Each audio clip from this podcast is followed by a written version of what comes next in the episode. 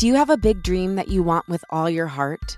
When you love something that much, it's easy to let fear, self doubt, or the countless no's we often hear as creatives overtake our love and dreams. But today's guest is someone who has never let a no define her and who has a relentless vision and fearlessness in pursuing her heart's desires.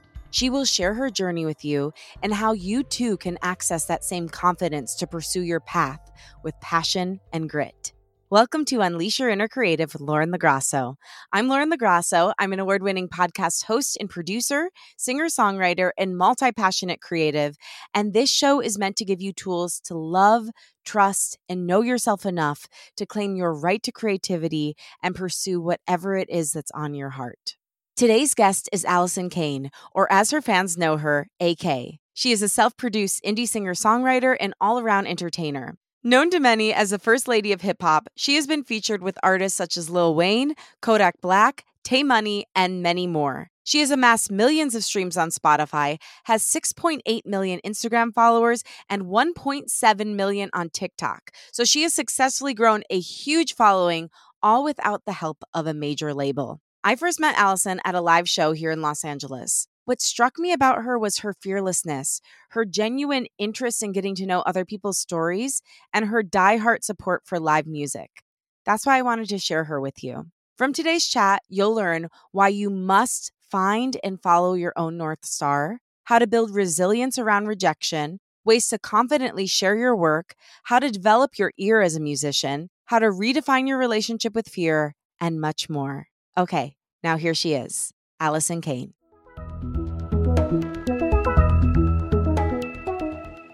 Allison, AK, I'm so happy to be sitting here with you today. And you are just one of the most fearless people I've ever met in my life. And I love the way we met. We just met out in public and just had this connection, had a really real conversation. And then you reached out to me and were like, hey, let's get lunch. And I feel like so few people are willing to do that these days. And so thank you for being here and thank you for being fearless and being my friend. Well, thank you so much. I like just kind of was drawn to you right away just because whenever we were out, it was like a music showcase. And I just don't see a lot of true music lovers that just come out and see people before, you know, they blow up on TikTok and they've got their billboard charting song and stuff. You know, just seeing another person that was doing the same thing as me, which was going out there to discover music. I thought it was beautiful and I didn't want to not continue that connection. So, where did this confidence and fearlessness come from? Did you have that as a little girl? Honestly, I had kind of like a very chaotic childhood. There was just like a lot of like stuff going on. I was the oldest, so I had to like handle a lot of the stuff. I kind of discovered like later on, like in my early adulthood, that I dissociate really bad. And I think that's something that's caused me like a lot of weird stuff in like my relationships and life, just like at work. Pretty much what it means is like when there's too much chaos, you just mentally get yourself out of it mm. and just kind of like separate yourself from your body. It's been good and it's been bad. The bad part of it is it kind of people kind of get you wrong, especially like in what I do. You only meet a lot of people like one time. So if like I'm having like a weird day or there's a lot going on, they'll have like a bad impression of me and that's is a little sad. But as far as I guess surviving some of the stuff that I went through, I think that that really helped me just mm. because I was able to kind of get my head out of my own self and just kind of like go that extra mile that kind of stops people from going on. Yeah, that makes sense. And it's like throughout all of your song lyrics, it's just like, go for it. I mean, I wrote down some of your lyrics because I'm obsessed with them and I want to get to it in a bit. but going back to that younger version of yourself, I'm assuming like music was really a place where you could escape and really be your full self. You said you discovered music at 12. Yeah. Tell me about that. What was it like when you first realized, like, I have this power to create something? What I love about it, and I think what people inadvertently love about it, is it just gives you kind of like permission to speak in a way. Mm. In like my household, freedom of speech, that like was not a big thing. Talking about mental health and your feelings was like not a thing because I mean, there's a lot of stuff that as a kid, I just started to try to call out and then found myself very much like not saying things. In my writing, there was no one that could tell me, you know, you can't say this, you can't say that, or that's not how it happened. You remembered it wrong. that was my landscape to speak freely and in my truth. And I wanted to ask you because I did hear in your song lyrics a few times you talking about like family stuff and how there were other expectations on you, but you had to follow your own inner truth. What was it like in your household growing up when you like came out and said like I want to be a musician. This is my dream? Honestly, there was not a lot of belief in me that I could. It was just kind of one of those things where like, you know, I was so excited about it. I would share it with like people at school and stuff like, "Hey, this is what I want to do." They kind of give you that look like, "Oh god," you know what I mean? Kind of in my household it's like where I kind of started to have that feeling like I really need to like figure out what I'm trying to say because just point blank, I was writing songs initially and certain people in my household didn't think that like I had what it took as far as like to be an artist and stuff. Because mm. maybe I like didn't fit the stereotypical look about her. I didn't have the natural like voice for it.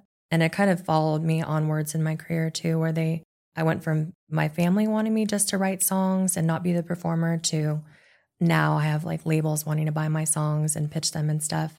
Which is wild because you have an insanely huge following. Like yeah. And your fans are obsessed with you. Like I like reading your comments, then they're all like, AK. well, no, they're they're so supportive, you know. I mean, of course there's a few baddies because that's just the way the world is. But like most people are like, thank you so much. There's no other artists like this. Like I'm an artist too, as you know. And for me, it's been nearly impossible to like get people to look at my stuff. And I didn't have the hardships you had growing up. I did have parents who like my dad was a financial planner, so he was like, "Well, you know, you should have a backup plan." But he always believed in me. And so the fact that you with the start that you had have found a way to believe in yourself and not only believe in yourself, but like cultivate a group of people who believe in you and want to follow you through everything you do. You know, it kind of wasn't always like that. I found myself, I think, like every artist starting off, really before any of all that, the moment I had a demo recorded, I wanted to get in the hands of every label. Yeah. I'm like, okay, I'm just going to give it to labels. Someone's going to believe in me and it's going to work. And, you know, I just kept hearing the same thing, you know, like I think every artist hears the same thing, you know get your numbers up, go play little shows, move on to the big ones and stuff. And like by the time that you do all that, it's just like, okay, so what's the label's job really? Yeah. You know? Just to collect the money. Yeah, like what's your job? So yeah, it just kind of gotten to be like a crazy thing where it's like less about talented people on the radio and more about popular people on the radio. Yeah. And the more you get into it, the more you see kind of like how shisty the business is. And a lot of people, especially the women, don't talk about, you know, all those things that go on as you're like on your rise? Yeah. So going back to your journey, I mean, I know you left home at 16 and really like moved out on your own, graduated high school early. Tell me about this time in your life and how you went from there to then being in New York and pursuing music. My mom was a single mom for a long time and she got remarried when I was around that age. The whole household dynamic was not a fit. So I was like, okay, all right, we're not going to live together in the same house. That was my sophomore year. And everyone's already starting to talk about, like, you know, okay, we're going to apply to college, blah, blah, blah, blah, blah.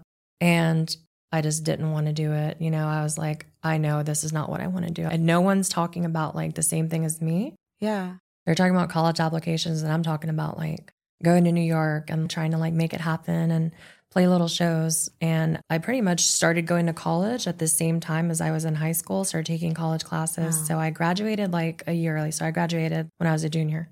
And I saved up like $5,000. And I thought it was a lot of money at the time because, like, I was in high school, whatever. Like, yeah, when you're 17, $5,000 is $5 million. Yeah. I yeah. was like, okay, I'm rich. I'm going to be fine. You know, like, I'll get discovered so fast, it's fine. This will literally last me a year.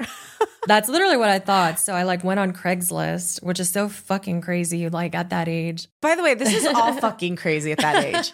I was like going to Panera Bread and having a sourdough bread bowl. At that sounds amazing. I know we should do that sometime soon. We love a Panera. we we stand a Panera. Sponsor us. Uh-huh. you can put the logo.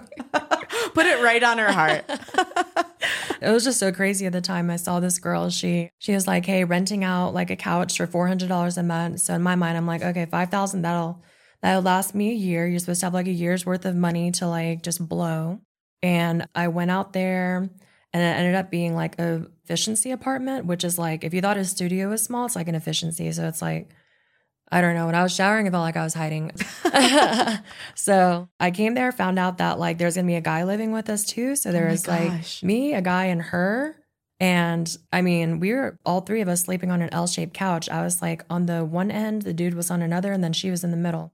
And you didn't know any of these people prior to this? No. Wow. No, not at all. And like, I mean, when they say about New York, I mean, it's better. I've been there since, well, a little bit better. Waking up to roaches and stuff. When I say that in my songs, I'm like, I'm waking up and there's like roaches just crawling up and down the wall. I mean, it's gross. So that's how I got to New York. And I just started going auditions. I auditioned for like, I mean, I can't even tell you, like every singing show. I noticed there's like a lot of Broadway.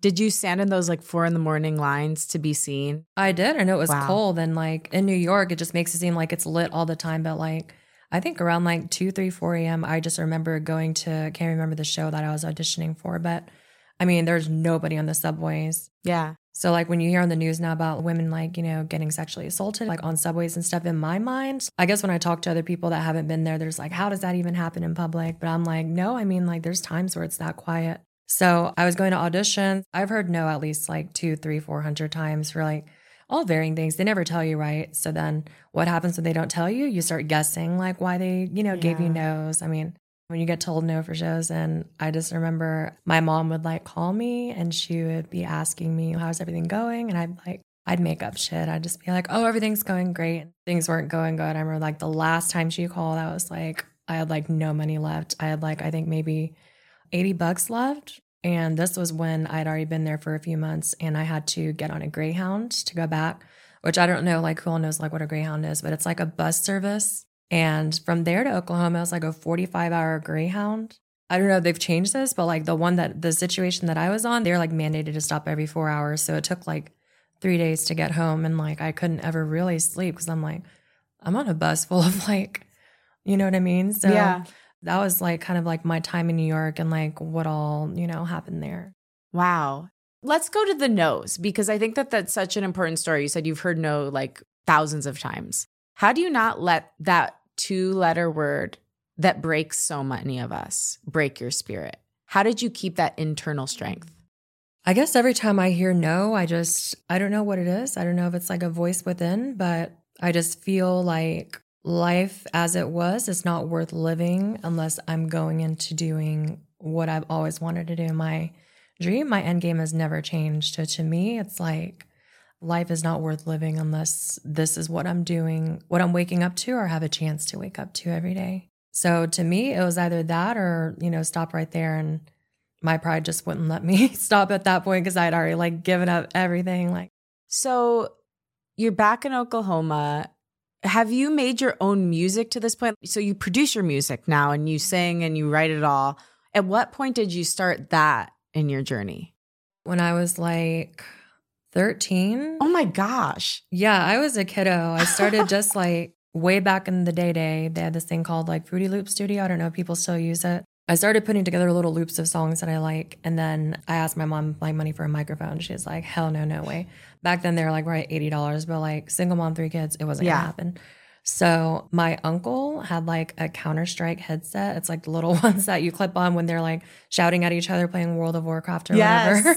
I I would like take his late at night whenever he was like done with it. I would like plug it in and I would use that to like record. And it sounded horrible, but it like made me like need to be good to Yeah. make it sound good on there. Cause like if you went over a certain level, there's nothing that was gonna catch you and fix that. So that's where my music, where I kind of started to like do my own thing. Wow. And how has it evolved over time? Like from the Fruity Loops, what was it called? Fruity Loops Studio, FL Studio, Fruity Loops like that. Studio to what you do now. Like, how did you find your style as a producer? And if somebody is trying to get into that, like, what would be your advice on how to develop their ear? You know, I think people either have a strong idea of what they want or they have a strong idea of what they don't want. Yeah. And me, I'm just a lover of music. I listen to everything. So I was down to do everything like rock, R&B, pop. I was down for it all. But it's only when I started working with this A&R, he was at Sony going to Epic or Epic going to say, I can't remember what it was at this point anymore, but he started kind of developing me into like pop R&B, kind of like showgirl, whatever. That was cool, but I was like, I don't know, this just doesn't feel right for me. So at some point, I was just like, okay, this is what I don't want. So playing with different like sounds on your voice and just performing in front of the mirror, that's how I figured out that I wanted to be kind of in the rock hip hop hybrid. That's what I love about you because whenever someone asks me what my genre is, it like sends a cold sweat down my spine because I'm like, I don't fucking know. Like, That's fine. Whatever comes out. But what I love about you is you're not willing to compromise. Like, you really are a hybrid. Like, one minute you'll be singing a poppier hook, and then the next minute you're rapping, and then the next minute it's like turning into R&B, and somehow it all fits into one song. Like, how did you basically tell all the people who say you should pick one lane to fuck off? How did you get that confidence? Oh God, I don't know. it was a very hard sell at first, even to like myself, but I just had to like figure out. I think if you already know going into it, someone's not going to believe in you, or it's like maybe not their cup of tea. I think that any entertainer is going to like find a way to like make them believe in like what you're doing. Mm. I think that people are less niched than they say. Yeah. I see all the time hip hop lovers who love certain country songs, country fanatics who love certain hip hop songs. And I think it just boils down to whatever you're going to do. If you're best in class with it, it's going to work. And that's how I kind of like happened upon the rock and hip hop intersect. It was a no brainer to me. It just happened kind of on accident. Can I read you some of my favorite lyrics of yours? Yes. okay. I love your song, No Return. Uh oh. this is what I love because I thought it was so smart. Because as an artist, I never would have thought to do this. Okay, I made my money first. I got the power next. I made it through the worst, invested all into myself. So you made money first, then you got power. How did you have the insight to do that as a young artist? Well, I, I think literally every artist goes through this. When you're starting out, there's a dark side of the music business when you start out. There's people that are going to tell you, record at my studio. I will send it to my whatever that works at such and such records. And then five, ten thousand dollars later, you're just like, okay. And then they're just they keep greasing you for that. I still get these random emails, people emailing you like, you know, I work at such and such record label. And if you do this artist promo package, like it'll definitely make you look good to them. And, you know, Yeah. um, it'll definitely get you a record deal. And I think everybody falls for this, especially the girls, Yeah. you know, because a lot of the time women were not conditioned to like take credit for things or to raise our voice a little bit because it seems like we're going to get blacklisted or something.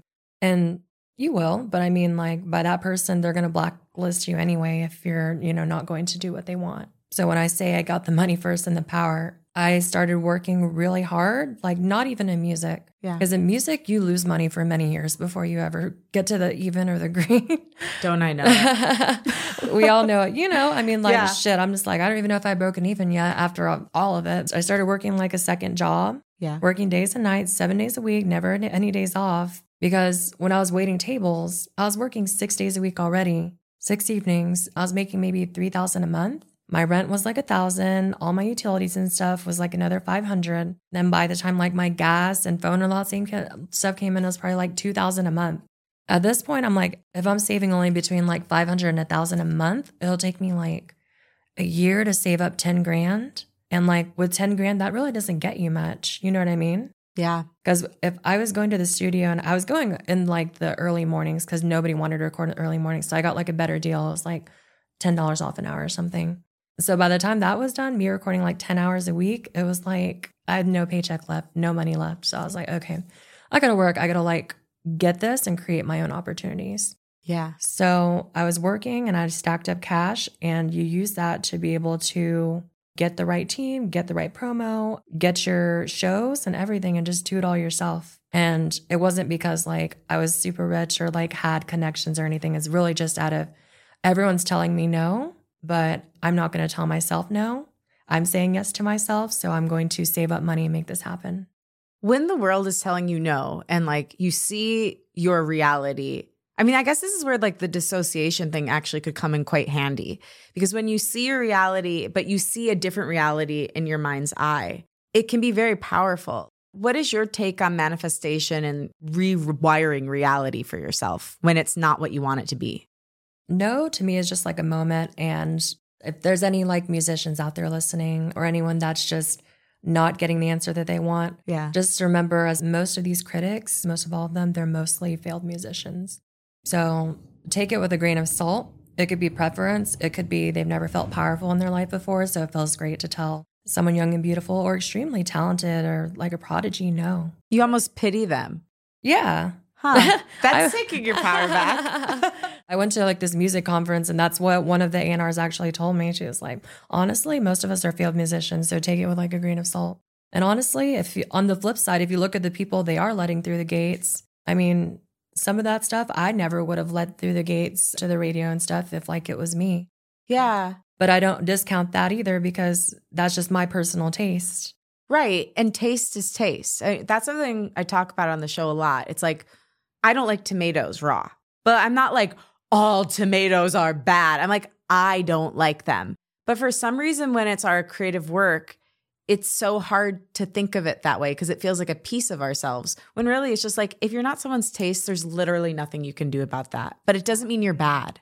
No, not at all. There's nothing wrong with getting precise criticism either. If there's Yeah. something like, you know, okay, I suck. Like maybe like, do I need to dirty up the bass on this song a little bit? Do I need to like bring up my leads? Do I just need to get singing lessons? What do I need to do? And that's where you'll kind of like separate the people who are actually trying to help you and people that aren't. Hey, creative, if you love the show and it has meant a lot to you, could you do me a favor? Would you share it with somebody that you care about? Your friend, your mom, your lover, whoever it is, because podcasts really are spread person to person.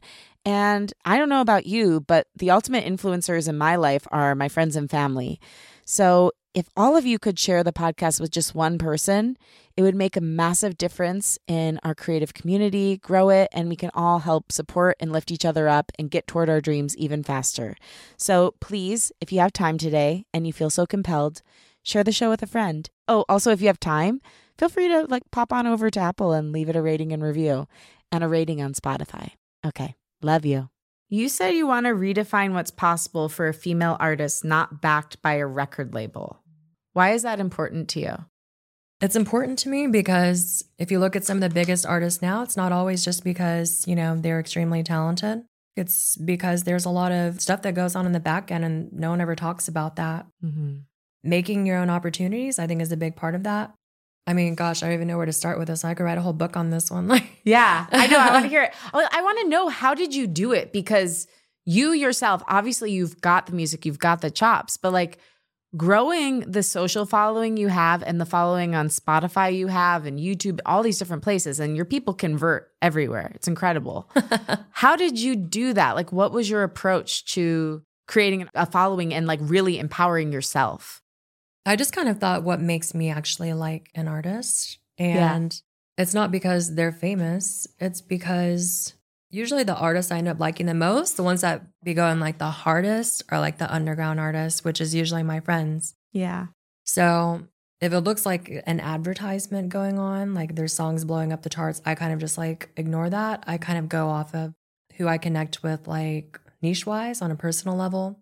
Like me and you, for instance, I would be more likely to repost yours than, you know, any number of other people who are established or whatever. So I kind of took that approach with social media too. Yeah. I just want to give you a little shout out because you are so willing to see other people. And it's something that a lot of people, especially in the city, just don't do. They maybe they say they're going to do something, but then they don't do it. But you really like even Maddie, who we we met at her show. You were like, wow, she was like such a beautiful artist. I was blown away, and I just thought, you know, you don't hear people gassing each other up enough. And when we sat down for lunch, you were even like, okay, how can I help you? Like, what's standing in the way of you getting what you want? Let's figure this out. And that's what I'm always trying to do for people. And I so rarely meet someone who genuinely wants to see other people achieve their dreams. And with the hardships you've gone through and like how much you've had to be your own advocate, like you don't really have any reason to want to do that. But I love that that's your heart and that's what you lead with. Where does that come from? And just speak on that because I think it's such a beautiful quality. Well, firstly, I was in like Catholic school all, all the way up until like I think third or fourth grade. Then moved on to the public system, like in middle schools, like sixth, seventh grade. And when I got there, like I was just like so different. Like everything was just like so different. In a bad way or I went from like being in a class of like 20 ish to like a class of like, I think two, 300 ish. wow. So very big as far as like my whole grade level. And I had a hard time fitting in. I couldn't find my niche because there's like, you know, the gothic kids, the preppy ones, the cheerleaders. I didn't know where to fit in. I didn't grow up in the same neighborhoods as them, but I didn't have that connection to anybody. Yeah. So sitting down at tables was hard. Kind of like because I couldn't find anyone to sit with, I ended up actually just accidentally brought my lunch tray into the bathroom with me. Like, and then like I got done washing my hands. I was sitting on the sink and I was like, well, I really don't want to go back out there because I have no one to sit with. So I think I'm just going to eat in this lunch stall. So, come my next year of schooling, I worked at my aunt's. She had like a little smoothie thingy that I worked at over the summer. I saved up money. I had like a couple hundred bucks. That's a lot for being like, you know, in eighth grade, whatever. And I would see people that like I hadn't seen before. And like when I walked over and I'd be like, you know, hey, here's some like food. I had extra or something. They'd, oh my God, thank you. And they'd like let me sit with them. Mm. Yeah. You know, what you've kind of done is like taken your pain and turned it into purpose. Like that's what you did when you were younger. But what you're doing now is like you see somebody who's an underdog and being left out the way you were when you were a young girl. And you're like, you know what? It doesn't have to be like that. What can we do to help you not have to do the artist's equivalent of eating lunch in the bathroom? And it's beautiful because so many people let their pain turn them to bitterness but what you've done is taken your pain and turned it into generosity. So thank you for doing that. Well, thank you for being awesome and receptive and, you know, actually like going to lunch with me, you know. I loved it. I mean, we were together for like three hours that day. That was great. I remember what we talked about fully. You could probably like recall it, but I'm like, I don't remember really. I remember the energy more than what we talked about. Ditto. I mean, I think we talked about relationships. Oh God, yes. Yeah, we talked about our careers, our failed relationships. There's so many. I mean, finally in a good one, but man, it was it was rough getting here. So, I mean, I want to circle back to your fearlessness and like this deep internal power you've always had that no matter the circumstances around you, you've just had this laser point vision and you're like, I am not going to do something else. This is my destiny the thing I would love my listeners to walk away with today is like just even like 1% of that piece of you. What do you think we could share with them that would help them feel a little bit more confident in their skin? When people don't believe, I mean, just find a way to make them believe. And I think that uh, mental health is like not very talked about. It should be more talked about. And just know that you're allowed to feel however you want about something. You can't overreact or underreact. It's just like a genuine reaction. And speaking of mental health, like that's something I talk about on the podcast a lot. I'm like the first person for sure in my family to talk about mental health. We have a history of mental illness in my family. It's something I've been very open about. I love therapy. How do you tend to your mental health today? I keep a schedule in everything I do. I think that's what helps you not get overwhelmed because if you're literally able to see it on paper, you know when your breaks are. I think the not knowing when you're going to get to land is a big part of it. So I think just literally having a calendar helps so much in like managing all of that. Mm, okay. So calendar and like writing everything out so you don't put too much into your schedule. Exactly. Okay. If you know what it is, it's easier to like manage and not be overwhelmed. Yeah. I once heard this guy who's an organization expert say a brain is a bad place for an office. And yes. I thought that was a really succinct. I was like, oh, yeah, you're right. I guess I'll start writing things down. Yeah, no, that's true. That's actually a great idea, and I love that you do that. And you're you're very like schedule driven, so I think that's why I have to be. I, know, I got Miss Busy. Miss Busy. That's me. That's Miss Busy. I love it. What are you most excited about right now? What do you wake up and you're like, yeah? I don't know. Just the fact that I'm here, I've got some really big collaborations going on musically that I'm excited to share with everybody.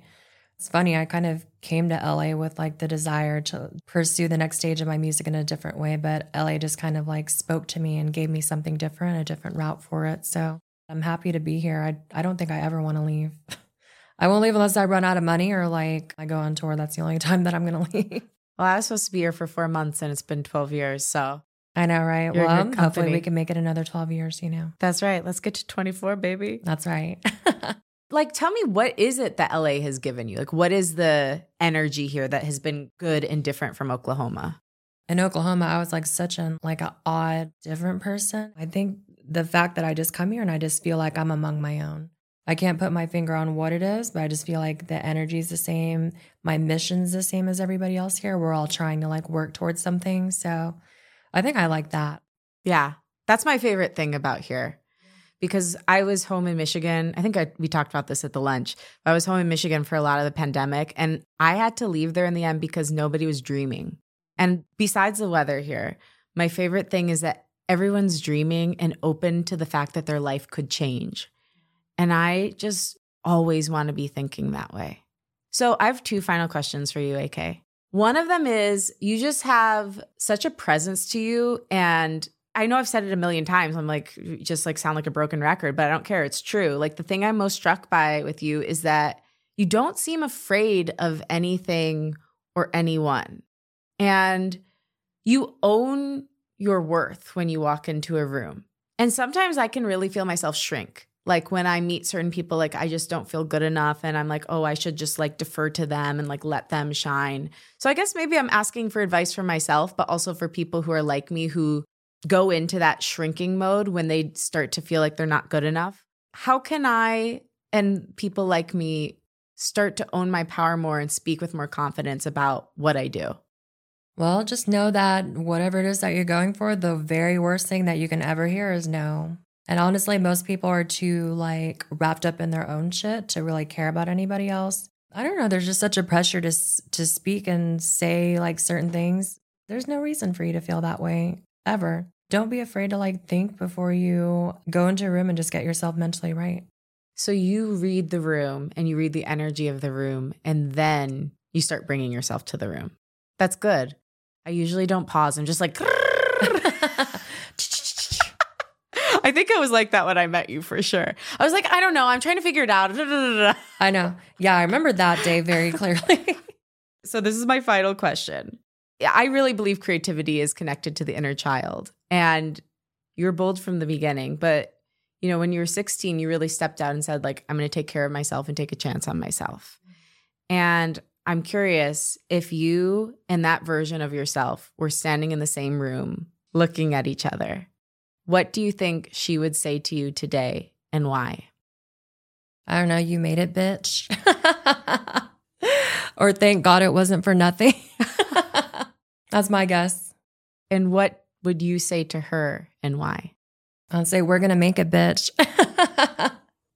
We're going to make it. We're going to make it. It's going to be fine. Mm, beautiful. All the shit you're about to have to do is worth it. And you're worth it. Thank you for coming and unleashing your inner creative. I appreciate you. I adore you and admire you. Love you. Thanks for having me. I appreciate it. My first podcast ever. really? Oh yeah. my gosh. I'm so honored. this is a huge day. This is my P card. Podcast card.